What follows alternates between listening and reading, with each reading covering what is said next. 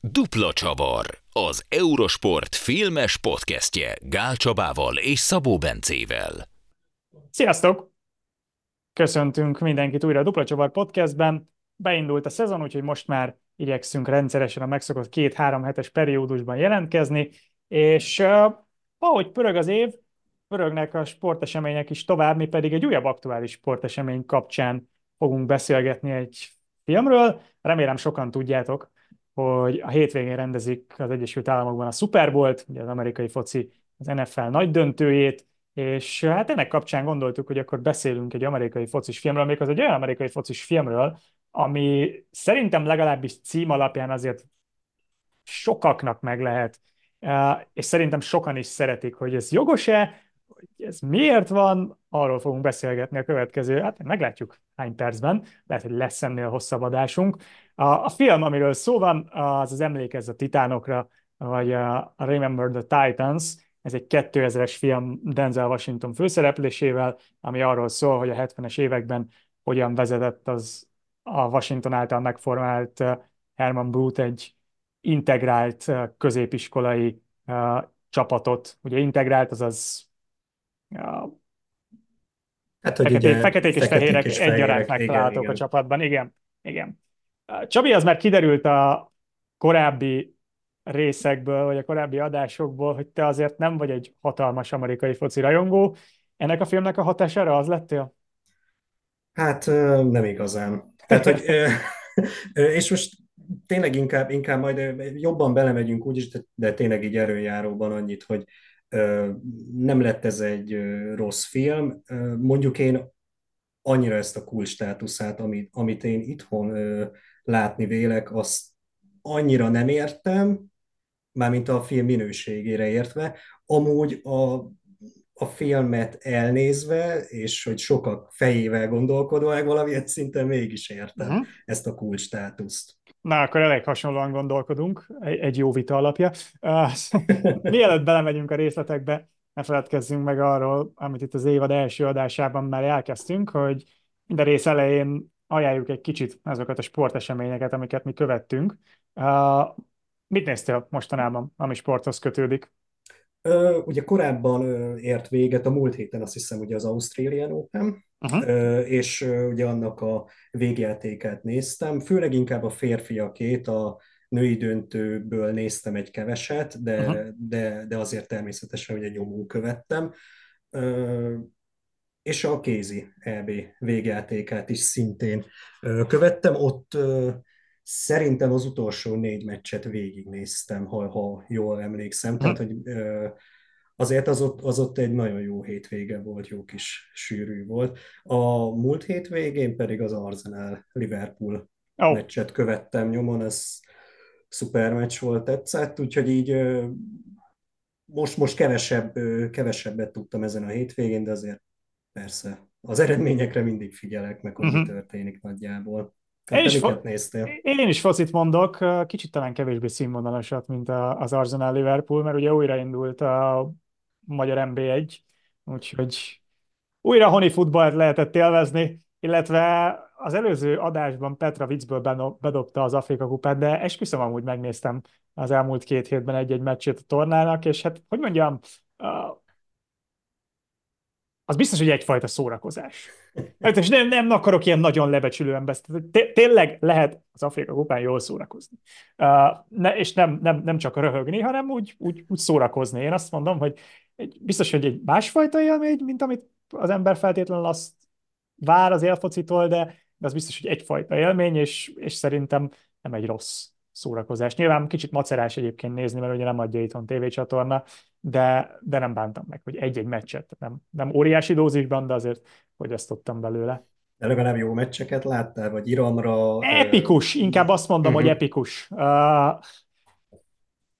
Volt Elefántcsontpart története, még írtunk is róla az oldalon, hogy a torna során kirúgták a szövetségi kapitányokat, amikor úgy nézett ki, hogy valószínűleg kiesnek, aztán tovább mentek csoportharmadikként, és utána megnyerték a 8 döntőt ilyen valószínűtlen módon, és akkor utána a 4 döntőjüket ültem le, és néztem meg, és volt ott is minden.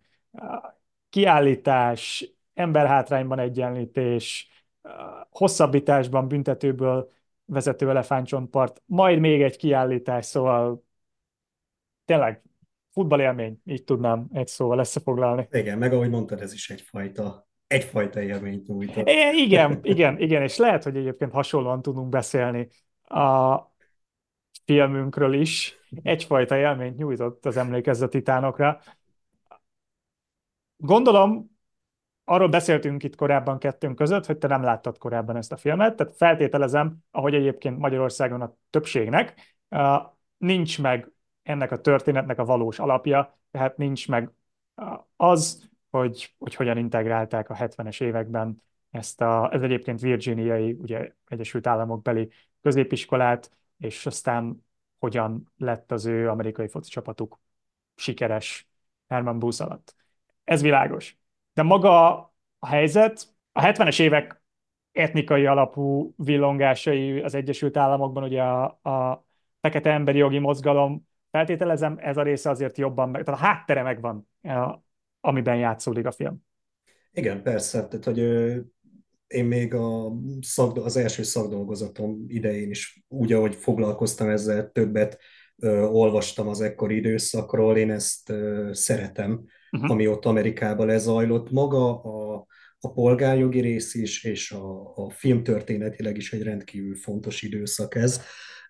Tehát, hogy így ez persze megvan, viszont a filmből nem nagyon... Pont ezt akartam kérdezni, hogy pontosan mi történik itt. És mennyire segít a film, hogy ezt a korszakot te megismert, hogyha egyébként nem vagy vele tisztában? Egyrészt ugye még azt mondom, hogyha valaki egy kicsit is tanultabb vagy kvalifikáltabb, azt gondolom, hogy el tudja helyezni nyilván ezt az időszakot, viszont hogy kifejezetten mi történt, vagy hogy hogyan zajlott le, hogy különböző iskolákat akkor összevonnak, az szerintem viszont egy eléggé ilyen specifikus. Tehát ahhoz már jobban benne kell lenni, akár amerikainak kell lenni, hogy ezt mondjuk az emberek így zsigerből tudják. Uh-huh. És nem nagyon segít a film abban, hogy ezeket az információkat te megismerd ilyen? Csak annyi, hogy még igazából ez a múltkori filmünknél, a Nemek harcánál is jobban ilyen in media stress ez a film, ahogy elkezdődik. Tehát, hogy én ott azt a filmet egy picit még védtem is több szempontból. Még talán az elejét is, de itt ezt tényleg, ezt nem nagyon tudom. Tehát, hogy azzal ellentétben itt még inkább jobban el tudott veszni az egyszeri néző, és hát igazából tényleg nagyjából egy ilyen negyed óra után már ott is vagyunk ugye ebben a táborban, igen. A filmnek egy ilyen fő helyszíne. Ilyen villanásokat kapunk. Kicsit kapunk a polgárjogi mozgalomból, kicsit kapunk a zavargásokból, amik ugye ezt övezik, és nem mondom, hogy szerintem pont azért, mert ez ugye egy 2000-es amerikai film, tehát itt azért még 30-35 évvel járunk az események után, nyilván egy olyan esemény után, ami odakint az Egyesült Államokban mindenki köztudatába beépült. Nem hiszem, hogy nekik nagyon ezt magyarázni kéne. Inkább a film arra ment rá, hogy így hangulatában átadja ennek a konfliktusnak az alaphelyzetét. Szerintem ez se sikerült tökéletesen, mert ahhoz is egy kicsit rohan, de azért úgy hangulati szinten legalább érted. Ott vannak, nem szeretik egymást, ebben a kellemetlen, feszült helyzetben ugye összevonják a helyi iskolát, integrálják, és a helyi egyébként sikeres amerikai foci csapat élére kineveznek egy új fekete edzőt, hogy az ő dolga legyen integrálni a csapatot is. És nagyjából ez az alaphelyzet, ezt így megkapjuk 15 percben zanzásítva, utcó neki összetartás, nyári összetartótábor. Igen, de még annyit, hogy nem is lenne baj egy filmmel, hogyha nem megy ebbe jobban bele, viszont itt mögött ugye a sport meg az amerikai foci mögött meghúzódó ilyen súlyos rasszizmussal, meg ilyen előítélettel teli világnak akarna egy példát mutatni ez a film, csak nagyjából ezt a kontextust nem csinálja meg olyan jól, hogy Isten igazából úgy értse az ember, vagyis hát csak ugye a felszínen.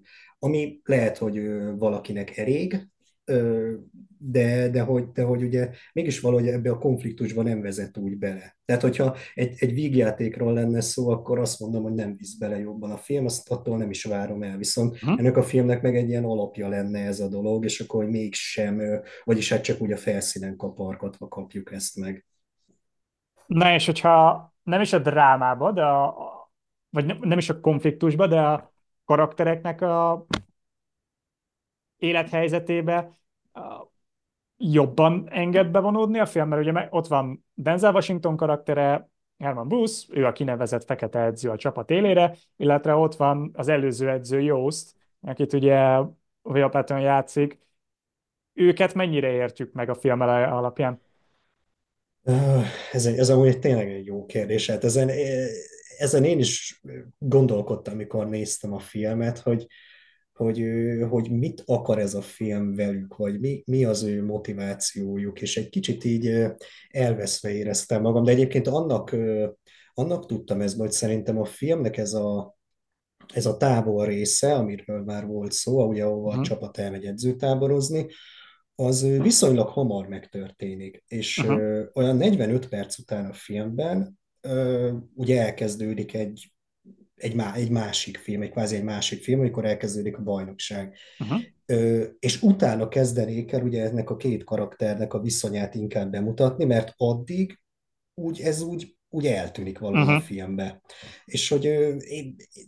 És hogy ezt is nagyjából ennek tudható be, hogy mivel nem kezdték el bontogatni ugye a háttérben lévő kontextust, hogy miben is zajlik ez a film, így a két karakternek is valahol ez a fajta ilyen párharca, csak úgy ott van, úgy lóg a levegőbe.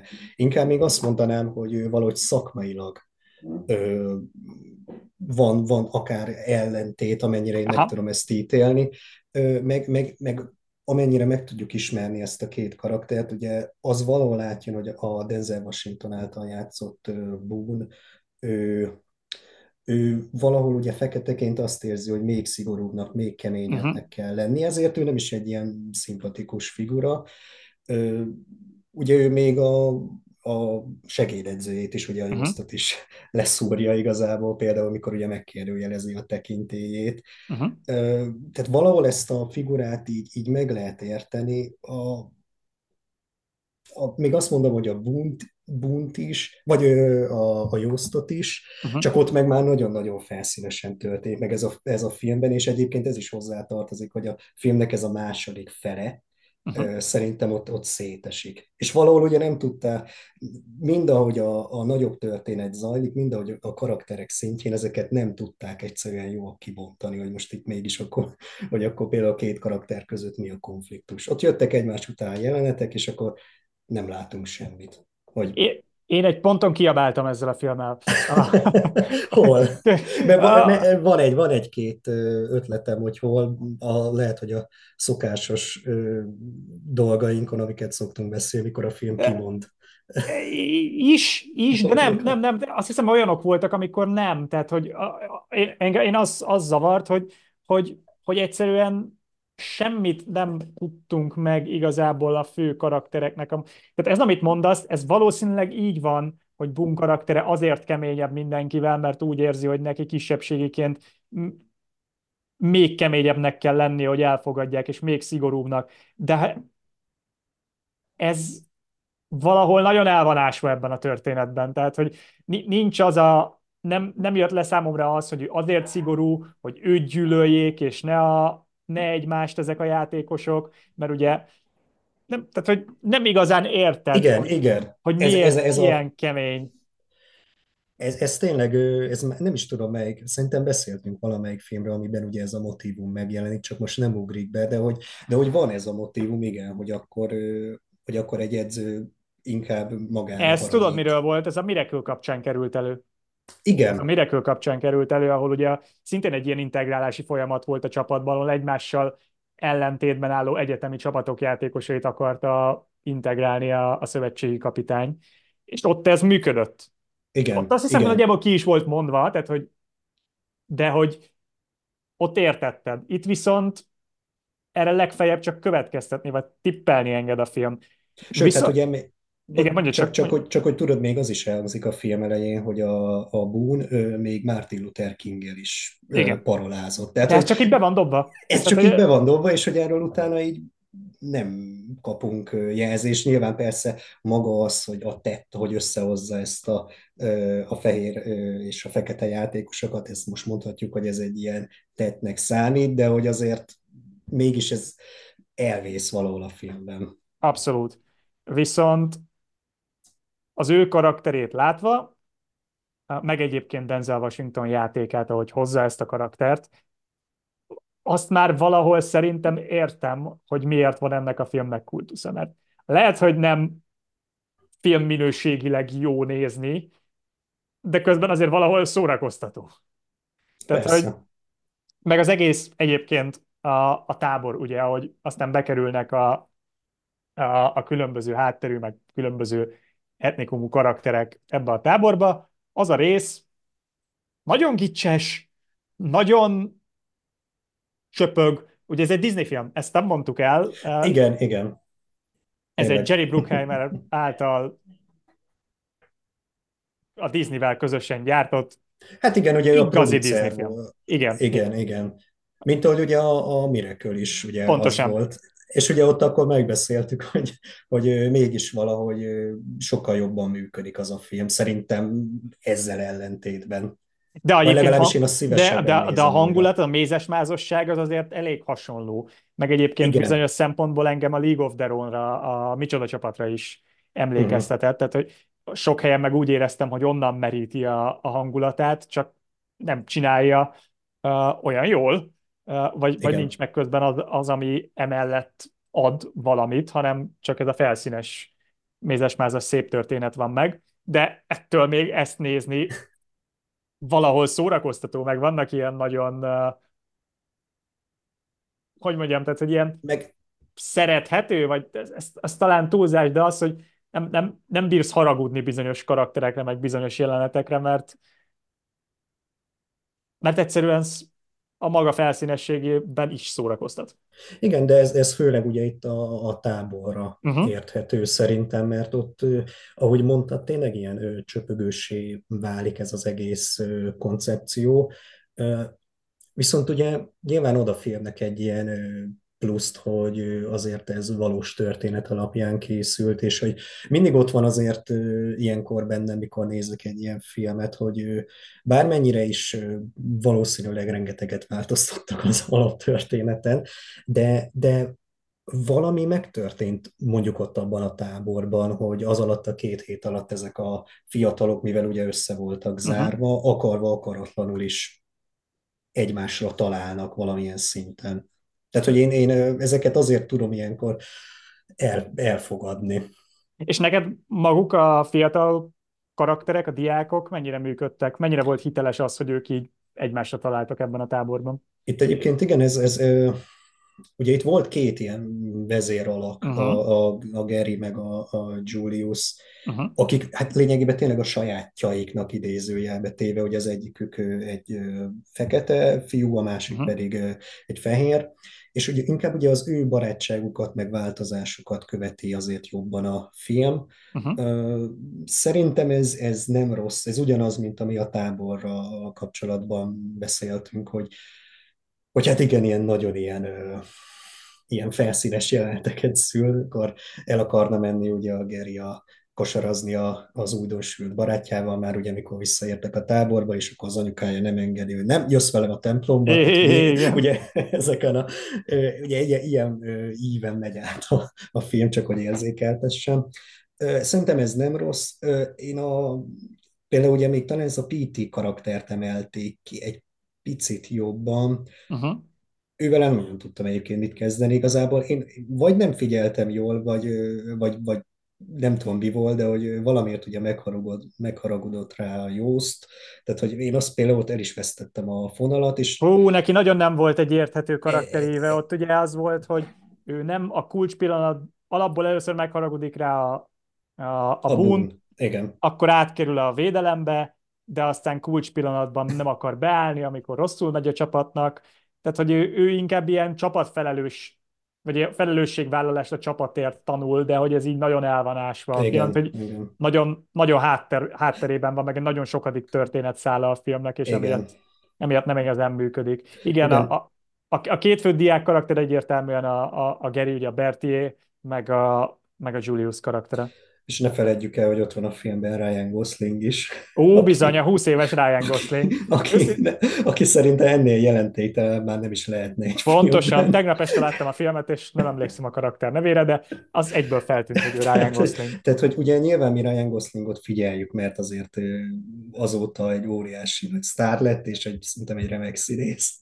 De hogy valahogy... Itt ebből nem sok látszott. Igen, mert szinte azt éreztem, hogy egyrészt ugye nagyon kevés szövege volt, és hogy én azt éreztem, hogy néhány jelenetben olyan, mintha így meg akarna szólalni ez a szerencsétlen figura, csinálna valamit, de így mindig történik valami más, és tényleg esküszöm ezt figyeltem, hogy még ránéznek, és akkor néz, és mondana valamit szinte, de mivel nincs szövege, így improzni gondolom nem nagyon lehetett egy ilyen filmben neki, ekkor még ugye 20 évesen, kezdő színészként, úgyhogy így nekem néha ez jött át, hogy szerencsétlen nem tudott mit csinálni. És ugye persze mi meg már óhatatlanul őt figyeljük esetleg, hogy én például így, mivel nem láttam a filmet, azt hittem, hogy komolyabb szereplés lesz, de hát nem. És ugye volt még ez a Louis karakter. Pont őt akartam szóba hozni. Aki egyféle ilyen szelep volt valahol a két csoport között. Ő és ugye egy nagy darab fehér srác, aki igazából azt mutatja be vele a film, hogy ő ugye sose illeszkedett a menő fehér amerikai foci srácok közé sem, ezért ő aztán sokkal könnyebben integrálódik a teljesen más közegből jövő feketékkel, és akkor így kicsit ő hozza össze valahol a két társaságot, vagy és ő az első lépés. Ezek néha ilyen kínos jeleneteket eredményeznek. De közben meg valahol, tehát pont amikor azt mondtam, hogy nem tudsz igazán haragudni erre a filmre, vagy akkor a Losznyiknak a karaktere volt a fejemben, hogy... Igen, tehát hogy ez az ilyen kettősség, amit beszéltünk, igen, tényleg így a táborral kapcsolatban, mert ugye ezek a játék is főleg inkább ott történnek, tehát hogy tényleg ez van az emberben, hogy egyszerre egy kicsit néha kínosnak érzi, de közben meg valamilyen szinten mégis elfogadja, hogy ez akár így is megtörténhetett. Aztán ugye visszajönnek a táborból, elkezdődik a szezon, de még előtte van szerintem a legérdekesebb, vagy a számomra legjobban működő része a filmnek, amikor kapunk egy ilyen nagyon éles kontrasztot, hogy ők ugye a táborban összecsiszolódnak, tulajdonképpen megkedvelik, de legalábbis elfogadják egymást, majd visszatérnek a világba, ahol körülöttük ugyanolyan minden, mint amikor ők eljöttek, és ugyanúgy gyűlölik egymást a helyi feketék és a helyi fehérek, ugyanúgy tüntetések vannak az összevont iskola évnyitóján, és ez se fejti ki nagyon a film, de szerintem itt már kapunk annyit, hogy ezen így elgondolkodsz, meg maga a kontraszt, az szerintem jól működik. Igen, szerintem is ez így jól néz ki, ott ugye a karakterek tényleg csak néznek, hogy mégis mi zajlik itt.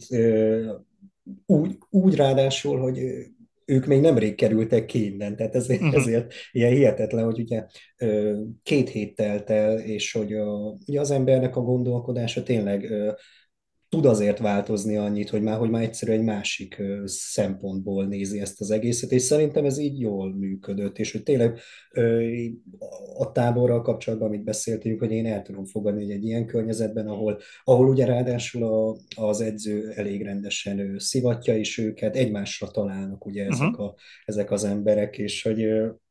Meg hát persze tényleg ezek a megpróbáltatások nagyon emelt próbálóak ott, és hogy onnan nézve az, ami már ott zajlik, ez szerintem is egy ilyen jól kivitelezett rész. Nem hosszú. Nem, sőt, de ez egy 10 perc nagyjából. De hogy legalábbis értjük, hogy például ugye, amikor az étterembe szeretnének bemenni, kizavarják őket, mármint ugye ott akkor egy fehér és vagy két fekete karakter szeretne bemenni, kizavarják őket.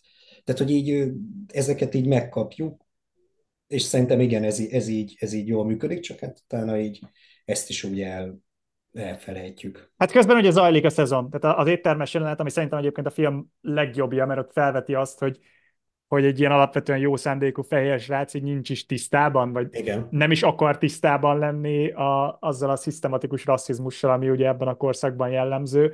Az szerintem érdekes nagyon, de ezek ilyen kis szeletek, vagy nem tudom itt mi volt a gyártási folyamat, lehet, hogy ezekből több volt, és aztán a végső anyagba került bele ennyi, de ugye közben zajlik a szezon, ami meg egy ilyen nagyon tipikus sportfilm becsapát, ugye megkapjuk a beszédet az elején a Denzel Washington karakterétől, hogy mi vagyunk az egyetlen integrált csapat, nekünk magunkat is le kell győznünk, és nekünk ez egy extra nehézség, és akkor jönnek az epikusabbnál epikusabb fordítások, és közben megtudjuk, hogy igazából egyetlen egy vereség, és kirúgják a Hermant. Igen.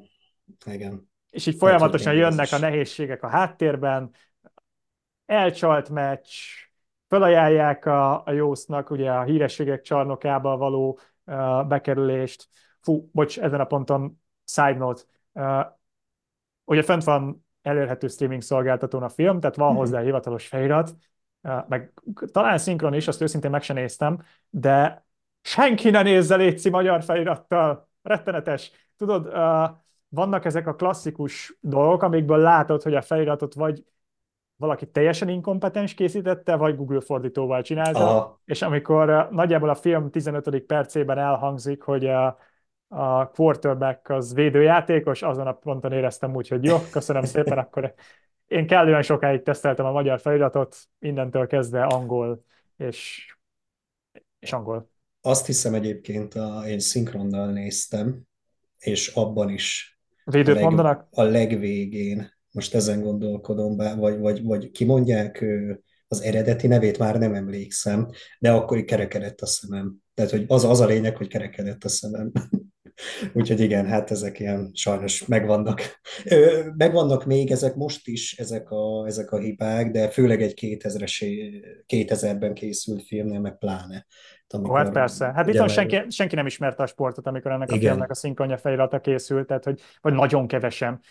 Pont majd megjelenik egy cikk a héten az Eurosport oldalán arról, hogy hogyan terjedt el itthon a sport, de ugye 2004 az első egyáltalán Super Bowl közvetítés, tehát hogy itt még bőven előtte vagyunk. Nem azt mondom, hogy ez nem érthető, csak zavaró, hogyha valaki kicsit jobban benne van. Meg a film megértését se segíti annyira. Meg pluszban mondjuk, ha valaki a sportot magát szeretné megérteni, az egy kavarral indulhat, ha mondjuk 2000-ben megnézte ezt a filmet, és nem volt fogalma ugye az amerikai fociról, tehát hogy így persze utána ezeket ki lehet javítani, de mégis azért ott akkor is egy kavarral indul meg, tehát hogy igen, ez nem jó. Egyébként, bocs, mondd. Erre akarok rákérdezni, hogy téged mennyire segített közelebb. Kapunk jó sok amerikai focit, de hogy igen. Nagyon nem fogja meg a kezedet a film, itt ez egy kicsit hasonló helyzet van, mint a polgárjogi mozgalommal, meg az egész sztori hátterének a bemutatásával, hogy szerintem a film alapnak veszi, hogy te ezt érted. Igen, de ezt talán beszéltük már, mikor beszéltünk amerikai focis filmről, hogy sokszor van erről szó, ugye a szívbajnokai kapcsán is szerintem ezt említettük, hogy inkább ugye amerikaiak gyártják főleg ezeket a filmeket, és hogy ott meg ugye, ahogy mondtad, alapnak veszik, hogy ezt ismeri az ember. Amennyi tudásom nekem van, nekem így átjött, hogy nagyjából mi zajlik, de az biztos, igen, hogy nem segíti úgy a film, és nem foglalkozik ezzel sem, ahogy mondtad, olyan behatóan, amit én nem is... Nyilván nem bánsz, mert nem ezért ülsz le egy ilyen filmet. Igen, hanem a Denzel monológokért, ahogy mondtad. Igen, tehát azt én említettem, hogy szerintem hogy a második felére a film összeesik meg ez a forgatókönyv, és hogy tényleg valahol az van, hogy így jönnek a meccsek, van néhány ilyen mondva csinált konfliktus, például ugye, amit említettél a Jostnak, ez a dolga, hogy ugye bekerülne a hírességek csarnokába, és akkor úristen még egy meccset is el akarnak csalni ellenük, akkor Boone házát megdobják kővel, de igazából abból se lesz semmi. Tehát ugye, amit így említettünk, meg beszéltünk az elején, hogy ezeknek a konfliktusoknak a feldobása megvan, de de nincsenek igazából lecsapva. Uh-huh. Ezeket így sajnáltam, mert jobbat ki lehetett volna hozni ebből a filmből. Tehát amit beszéltünk, az megérthető, hogy miért szeretik esetleg, amit mondta, hogy ugye az ilyen Denzel Washington féle karizmatikus megjelenés miatt, igen, hát ez ilyen szempontból egy elég klasszikus sportfilm. Megvannak az ikonikus jelenetei, megvannak a vicces jelenetei is, tehát egyébként Denzel karakteréhez ilyenek is kötődnek, amikor az elején még ott a tábor előtt a Bertiét meg a barátját becsicskítja a buszút előtt, az nagyon vicces, azon nem bírtam nem mosolyogni, csak... Igen. Közben kicsit ilyen kabarészerű, tehát, hogy...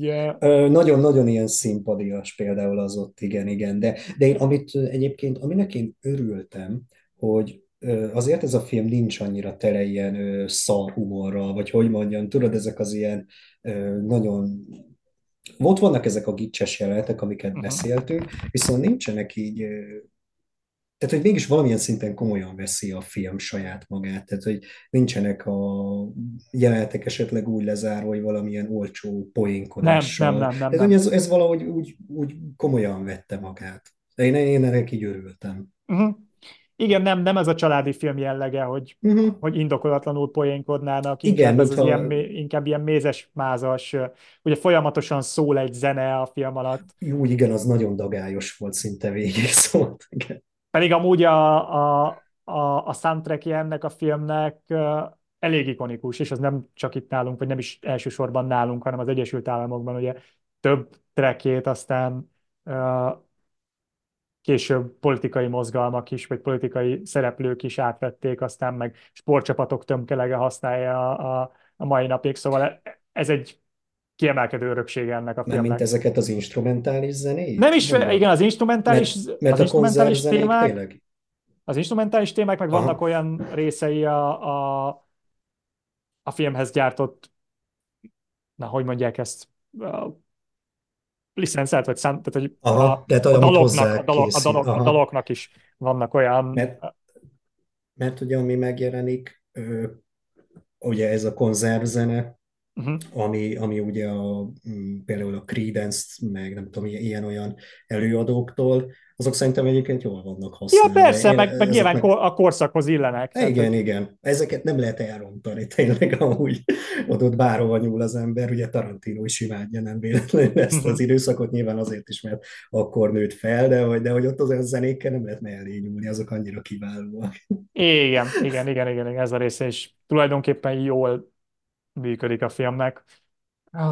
Még néhány mellékkarakterrel akartam beszélni. Uh-huh. A másik, amikor kiabáltam ezzel a filmmel, az szinte minden alkalom volt, amikor Jóst kislánya feltűnt a képernyőn. Jaj, pedig már elfelejtettem, és most az eszembe Szerencsés vagy! De most eszembe juttattad, igen. Szerencsés vagy, mert te jó ég. Ugye, aki nem látta a filmet.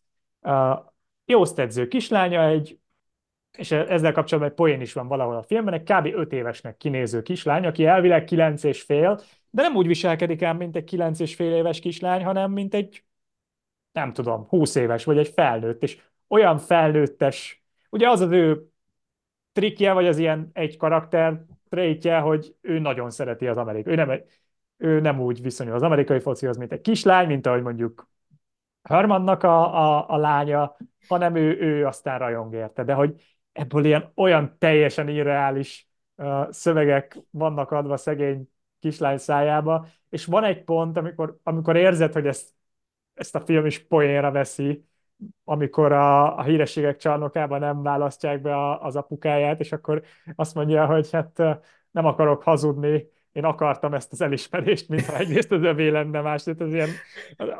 Az vicces, azt aláírom, csak erre az egészre jut 32 olyan párbeszéd, amikor meg nem vicces, vagy nem érted, hogy ez most komoly, vagy ez teljes poénnak van számva? Na, itt viszont ugye ezt lehet, hogy a Disney hatást akarták elérni, hogy elérje viszont a kisebbeket is. Mert ugye pont beszéltük, hogy nincsenek benne ezek a szar humor esetleg, vagy ezek az ilyen olcsó poénok, viszont az ő karaktere önmagában egy ilyen olcsó poén, úgyhogy Úgyhogy végül is csak benne van, úgy látod, elfelejtettem szinte, az az igazság. Valamiért szerencsére törlődött az agyamból, pedig egyébként a jegyzeteimben felírtam én is, hogy idegesítő kislány.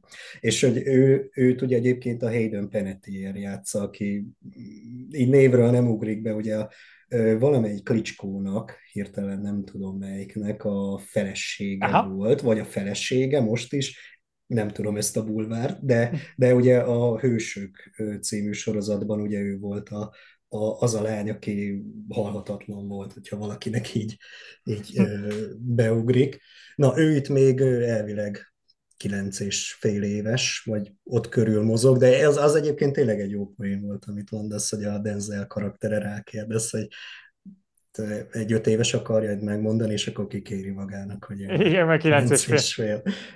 Igen, meg egyébként a valós vagy a valós alapja ennek a karakternek a valóságban Jósznak nem egy lánya volt, hanem 4, de nyilván az egyszerűsítés kedvéért koncentráltak egyre, és aztán felejtették el, vagy hagyták ki a történetből a többieket, viszont amikor a film készült, akkor ő már nem élt ez a karakter, hanem azt hiszem valami betegségben elhunyt elég fiatalon, 30 pár évesen, és akkor így döntöttek úgy a filmkészítők, hogy akkor az ő karakterét jobban belevonják a filmbe, tehát kicsit ez volt a háttér, ami elismerésre méltó, rendben van, csak nagyon nem működik. És ráadásul ugye van is egy olyan jelenet még az elején, amikor Jóst ugye kimondja, hogy ő neki most el kell vállalnia ezt a feladatot, és ezt a kislányával beszéli meg. Igen. A 9,5 éves kislányával. A 9,5 éves kislányával, mert ott húztam a szemöldökömet, és aztán később csak furább lett. Aki oké, hogy szereti az amerikai focit, de hogy egyébként miért vele beszélni, meg miért nem mondjuk a feleségével, szóval igen, itt a film egy kicsit túlzásba esett. Ha már túlzások, meg ilyen kis torzítások, még egy dolgot akartam megemlíteni, amikor az amerikai fociról beszélgettünk, hogy bizonyos szempontból ilyen kicsit anakronisztikusnak éreztem. Ezt inkább azoknak mondom, akik jobban benne vannak a sportban, hogy ugye 2000-es a film, a 70-es évek fociát kéne bemutatnia, és van is olyan említés, ami jól működik korszellemben, amikor például a döntőben az ellenfél shotgun formációban játszik, és megkérdezi az egyik edző a másiktól, hogy kik ezek a New York Jets, akkor az tök jól működik, mert a New York Jets a 70-es években forradalmasította ezt a formációt, az oké, de hogy például az irányítók, főleg ugye a főszereplő csapatnak az irányítója rendszeresen fut. Na most ez a 2000-es években már egy dolog volt, ugye a 70-es években ilyen nem volt, az hullabiztos. Tehát, hogy kicsit ilyen szempontból azért inkább a film készítésének a fociát látjuk a filmben, mint azt az ilyen brusztolós focit, ami a 70-es években inkább jellemző volt, szerintem. Ez érdekes. Például látod, ezért jó, hogy nekem ilyen nem tűnik fel nyilván, mert én nem vagyok benne az amerikai fociba. Az persze feltűnt, hogy az irányító bátrabban elindul, de nem tudtam, hogy ilyen nem volt korábban. Hát, vagy legalábbis ezen a szinten, meg ezzel a gyakorisággal verseny. Szerintem igen, ez így ebben a formában nem nagyon működött. Konklúzió? Mennyire ajánljuk ezt a filmet bárkinek, aki jobban meg akar ismerkedni az amerikai fociból, és mennyire bárkinek, aki délután keres egy szórakozást a vasalás vagy az ebéd mellé? Aki szerintem ismerkedne az amerikai focival, így most a hallottakból talán nekik kevésbé, de mondjuk aki már látott amerikai foci meccset követi, nyilván akkor ő megnézheti, meg szerintem úgy általában lehet ezt a filmet, ha nem is jó szívvel, de valamilyen szinten lehet ajánlani, éppen azok miatt, amiket beszéltünk, és amiatt én az elején utaltam erre, hogy megértem, hogy valaki esetleg miért szereti ezt a filmet. Van ennek a fajta ilyen csöpögős, dagályos filmkészítésnek is szerintem rajongója, aki nem feltétlen akar ugye mélyebben belelátni akár a sport, akár a társadalmi konfliktusok mögé, és hogy így annak szerintem így ez egy élvezhető film. Denzel Washington szerintem nagyon jól játszik benne, őt tényleg mindig jó látni. Egyébként szerintem a Will Patton se rossz, tehát hogy valahogy így kialakul ez a film egy ilyen egy ha nem is izgalmas, de hogy valamilyen szinten mégis egy ilyen élvezhető film. Csak sokat nem kell tőle várni. Igen, én is ezt gondolom. Úgy most eszembe jutott az alapján, amit mondtál, hogy így tudnám a legjobban összefoglalni, hogy lebeszélni senkit nem akarnék ennek a filmnek a megnézéséről, igen. De ajánlani sem tudnám. Tehát ezt a filmet élvezni lehet, ajánlani nem. Vagy legalábbis én nem tudnám jó szívvel, mert azt gondolom, hogy ha választasz egy bármilyen más kétórás szórakozást, akkor azért nagyon eséllyel kapsz többet, igen. Kevesebbet ennél. Ettől függetlenül, hogyha leülsz és megnézed, akkor nem fogod lekaparni az arcodat. Nem leszel rosszabb ember. Nem leszel rossz, így van, pontosan nem leszel rosszabb ember tőle. No, ennyit szerintem az Emlékezz a titánokráról, de furán hangzott így, ragozva. Viszont mi az, amit jó szívvel tudunk ajánlani? Olyan film, sorozat, bármi, ami érkezik, és te várod. Én most Jonathan Glazertől várom a The Zone of Interest című filmet. Uh-huh. Én bírom ezt a fickót, ez csak a negyedik filmje. Az elsőt még 2000-ben készítette, és most készült el a negyedik filmje. Ugye egyébként egy kliprendező. Jó pár híresebb klip fűződik a nevéhez, és egyébként ez a The Zone of Interest, ez érdekvédelmi terület, az lesz a magyar címe. Aha. Ez hasonló lesz a Saul fiához, csak itt még kevésbé fogjuk látni, hogy mik történtek a haláltáborokban, és hogy ez az a truváj, amivel az a film indul, meg hát a Glazernek tényleg egy ilyen sajátos vizuális megközelítése van a filmnyelvhez, úgyhogy én ezt jó szívvel tudom ajánlani. Meg egyébként sorozatfronton a True Detektív te még kitartasz, és merem feltételezni, élvezed is. Érdekes irányokba megy el most a sorozat. Nagyon kíváncsi vagyok, hogy mit hoznak ki ebből a spoiler, nem akarom így csak hogy ugye egy természet feletti vonal körvonalazódik. Hát ez szerintem látszik már az elején, úgyhogy nagyon... Akkor igen, annyira nem nagy spoiler. Én azt gondolom, hogy ebből lehet jó, de mivel még csak a negyedik rész van és 6 részes, ezt majd szerintem a végén fogom tudni jobban megítélni. Tehát, hogy hova fut ki az egész, abból fog majd ez kiderülni, hogy jó döntés volt ez az egész. És te mit vársz, mit ajánlasz? A Zone of Interest az engem is érdekelett. Ugye az érdekes, hogy az Amerikában már régebb óta elérhető, igen. Nálunk pedig, mivel Oscar jelölt film, ezért szokás szerint ilyen február közepétől lesz látható mozikban, tehát most még 1-2 hét, amíg ezt mi is nézzük. Február 15, azt hiszem. 15, aha, igen, tehát még akkor az kijön itt az előző adásunk előtt, vagy a következő adásunk előtt, úgyhogy igen. Ez egy jókor jövő ajánló. Én sorozatos fronton tudok most inkább mondani, mert a film, ami eszembe jutott, az szerintem olyan, hogy lesz még egy adásunk előtte, úgyhogy majd inkább ott promótálom, bár nem hiszem, hogy nagyon kell neki. Ez egy mainstream-ebb film lesz, de hogy sorozatos fronton én az Apple-ön futó Levegő urai, azt hiszem a magyar címe, Masters of Air, az biztos. Ez azt ugye, hiszem az a magyar, igen. Ez ugye az Elit Alakulat, vagy a Band of Brothers alkotójának új sorozata, amiben ugyanúgy egy második világháborús témához nyúl, csak a pilóták oldaláról mutatja be ugyanezt a konfliktust. Elég hasonló stílusban, mint a Band of Brothers. Sokaknak szerintem, akik azt a sorozatot nagyon szeretik, és ugye ez nyilván egy ilyen mindenki által elismert mestermű, ilyen szempontból ez kicsit tud csalódás is lenni, mert nem annyira sokat újítottak a formulán, és talán nem is nyúltak hozzá. Olyan minőség ilyen, ettől függetlenül egy nagyon, csak ugyanaz a szó jut eszembe, de egy minőségi szórakozás. Uh-huh.